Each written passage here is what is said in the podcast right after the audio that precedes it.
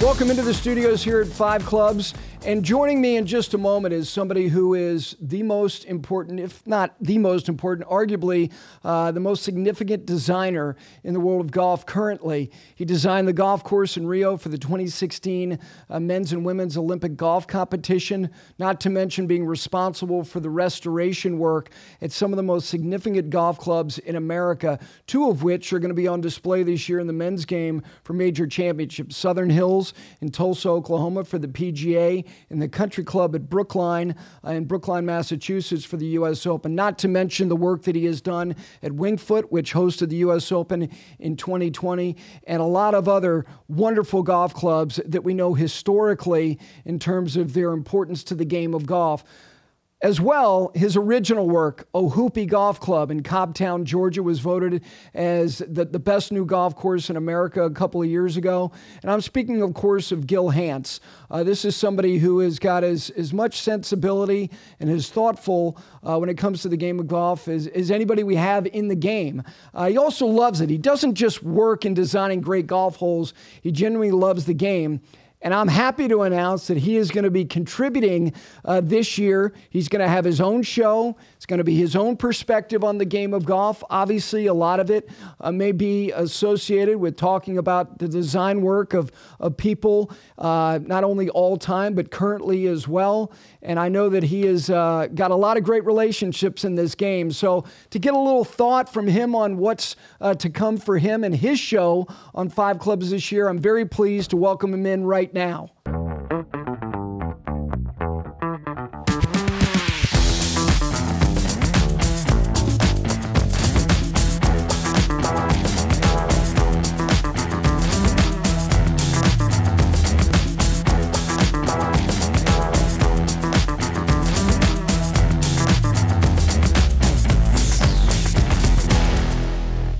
That, we bring on Gil Hanse, who, of course, he's coming from a bulldozer uh, in the Bay Area. Good morning. How you doing? I'm good, Gary. Thanks. How are you? I'm, I'm doing terrific. Um, you know, this is a great way to just start by just giving everybody an idea. Uh, so many people who, who love the game of golf are interested in the projects that you are currently working on. What does 2022 look like for you? Uh, it's pretty busy. I actually saw that Ron Reed, somebody sent me a tweet he put out at the end of the year saying that is Gil Hanse busier than Santa Claus?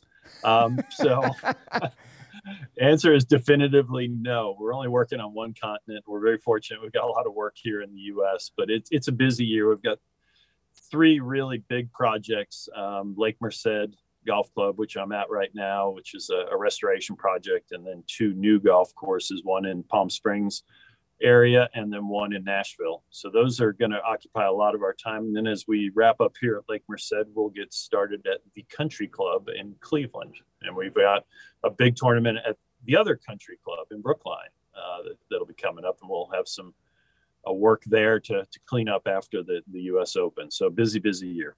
You know, I, you, you, mentioned Brookline, and you, you've dealt with this the emotional experience of uh, doing a restoration, and then the the best players in the men's game coming and playing there as you did at Wingfoot. Um, for people who are going to see the country club, for, you know, for the first time in a long time, they may have watched the U.S. Amateur that Matt Fitzpatrick won some years ago. But for a lot of people, it might have been the Ryder Cup in '99. What, what do you think people are going to take away in terms of the optics uh, on television, and then, of course, if you were lucky enough to be on property, what are they going to see? Uh, you know, it's it's the rustic beauty. It has one just the the patina, obviously of age and, and tradition that exists there is amazing. You know, when Ben Crenshaw talks about golf course architecture, he talks about I think playing in the U.S. Junior. Yeah. Uh, at the country club and and just his eyes were completely opened up as to different types of golf. He'd never seen a golf course like that before, and I think from the perspective of the beauty of the rolling terrain, the topography, uh, the vegetation, the rock outcroppings, uh, again, with all the tradition that comes along with the country club. It's, it's a, it's a presentation unlike any other. I guess Shinnecock would probably be the closest because um, there'll be a lot of fescue and a lot of native grasses, but it's it's still completely different with with the tree line nature. So it's it should present beautifully. We're just going to hope that Mother Nature gives us a, a, good week of weather, uh, so we don't have to deal with a lot of rain but if if we get that good week of weather, I think it's not only it's going to present spectacularly, it's going to play really well.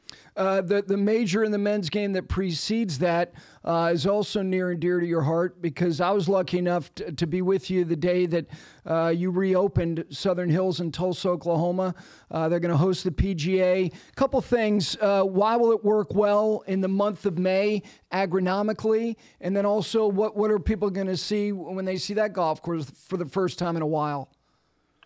Yeah, I think agronomically we should be in good shape. I mean, we're going to hope for an early spring because you know the the southern uh, the the fairways and primarily the rough. I mean, the fairways will be fine. The greens are bent grass, so they'll they should be great. But it's really the rough is trying to get it to wake up uh, in time, come out of dormancy, and then really go into the spring in, in, a good way. So I think that that's the wild card. There is is, is the rough.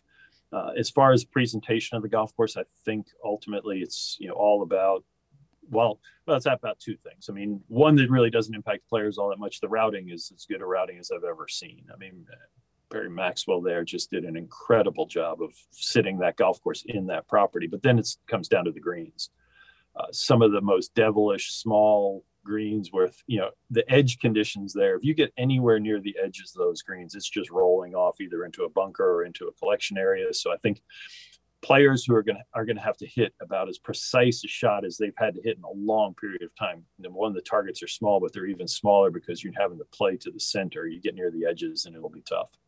Uh, a couple things before I let you go. I, I, I want to ask you about the golf ball because you know, if a decision get gets made this year by the R&A and the USGA, and what I mean by that is if if they roll something out and then they have a comments period, um, are you talking to people who may want to commission you to do a golf course uh, that they're talking about yardage closing closing in on 8,000 yards? Have you had a conversation like that? And what effect does the golf ball and the decision on it have on you and your and your business? Yeah, we haven't had we not only have we had a conversation, we built a golf course. Uh, you know, the PGA course in Frisco. Uh, if you go back of tees to back of green hole locations, we're right around 8,000 yards. Okay. So it, it's you know in order to build something to accommodate a major championship in this day and age we've had to to resort to that. And so i think we're we have a golf course there and you know being in texas is ultimately going to come down to the wind and and how they set up the golf course. I think that's the one thing that you know gets lost in a lot of the conversation is we provide the architecture but ultimately it's the setup guys who dictate how that architecture is is presented and how it's played. So what we what we talk more about is the ability for for a Kerry Haigh or a John Bodenhamer to to use the yardages there. They're not they don't have to use it, but they want to have the flexibility and the ability because as I mentioned earlier, talking about the country club, we're hopeful to get good weather, but if we don't, they need to have a plan B. And so it's a lot of times that plan B resorts to hey, do we have the ability to go back if we need to? Not not that we are ever going to use it, but we want to have that flexibility. Um, before I let you go, I mentioned b- before I brought you on that, that you're you're going to lend a little bit of time of your time, which is very valuable, uh, to giving your perspective on the game of golf uh, here at Five Clubs. I, I, mean, I love talking golf with you, but but what do you like to talk about other than d- design? I mean, what what are the things in the game of golf that you love talking about? Well, you know, we, we love talking about golf courses, but we also we love talking about fun and playing the game and and different, you know, the, the the maintenance of the golf courses. But we also love talking about things like music and sports. And you know, I'm hopeful that through the the whole of this. I'll get to talk enough about about golf courses, but I'd like to bring on some guests from different, you know, people who love, absolutely love, love, love the game of golf, but maybe don't work in the game of golf, and what do they love about it, and and make it a little bit more golf course centric, and you know what what gets them upset when they see something. Do they blame the architect? Do they blame the superintendent? Do they blame themselves? How do they ultimately, you know, look at a golf course and, and think about how they play it and, and through that lens. So I'm excited to get some people on to talk about those things. But I think you know one of the things that Jim Wagner and I focus on most with our guys is fun, and I want to have some fun with this. Want to make it light. Um, we'll use some, you know, we'll ask, have people send in some questions. I, I, I'm, I'm excited about just having a little bit of a platform to kind of, uh, you know I'm a big fan of the Grateful Dead, and you Yep. know our workout here is we improvise a lot. So I think there'll be a lot of improvisational skills, hopefully, on display as we go through this. But but the goal is to do something a little bit different. I've been talking to our guys um, about this, and, and one of the things they talk about is you know the the perspective of how you build a golf course, a lot of the different things that go into that that people might not necessarily ever think about. You know, some of the decision making and what is predicated not solely on golf.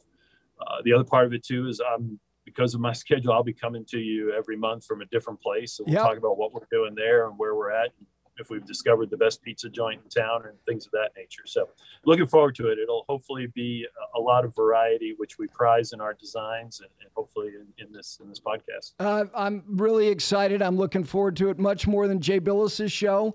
Um, but that's not an upset at all.